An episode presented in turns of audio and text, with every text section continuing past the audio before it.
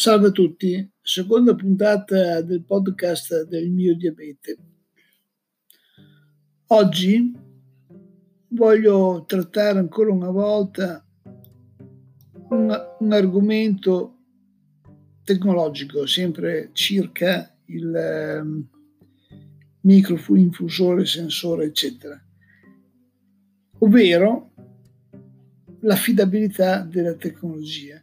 Siccome in circolazione sui social c'è tutto un florileggio di commenti, domande, il mio stesso blog è ricco di articoli che riguardano studi, ricerche a favore, contro, eccetera, riguardanti il microinfusore di insulina, quel scatoletto che ti consente di articolare la distribuzione del farmaco di cui chiamo come ormone, cioè l'insulina, in una distribuzione che tenta di emulare un pancreas che funzioni normalmente. In sostanza il microinfusore assieme a un controllore continuo della glicemia consente di, in condizioni ovviamente di stabilità del sistema, di avere un controllo maggiore della situazione ed evitare di avere delle criticità con la patologia.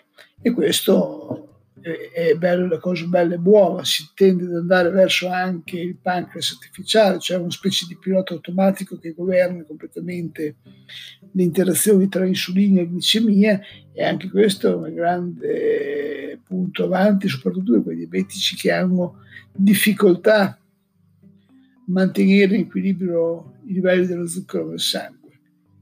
Però c'è un problema ed è un problema in questo caso più che di tipo diciamo così, di software è un problema di hardware, ovvero l'affidabilità, eh, in questo caso dei sensori glicemici a livello continuativo, cioè i CGM, che a prescindere dalla marca, perché non è un problema di marca, è un difetto meccanico che hanno tutti quanti, capita spesso che ti seducono e ti lasciano abbandonato. Faccio un esempio pratico su 10 sensori dati in dotazione per un periodo che può essere un trimestre, eccetera, capita che la metà circa sono fallati, difettosi, ovvero quando vai per inserirli sottocute con l'ago d'innesto e quando vai per estrarre il lago d'innesto e ti rimane sotto il sensore, succedono due cose possibili.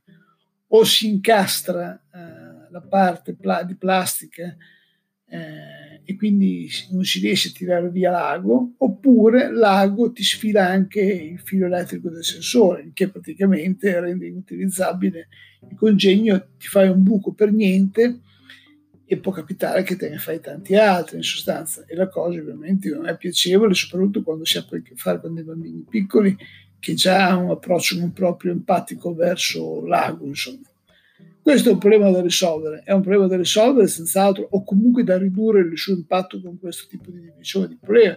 Da quando io ho il sensore, e sono già ormai dieci anni, mi è capitato diverse volte, addirittura anche dei record. Mi ricordo una volta che due intere confezioni furono andate perse.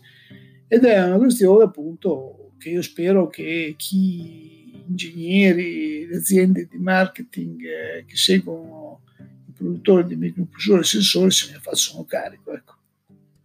Anche per oggi l'appuntamento tecnologico al podcast è terminato. Alla prossima puntata. Grazie a tutti per l'ascolto.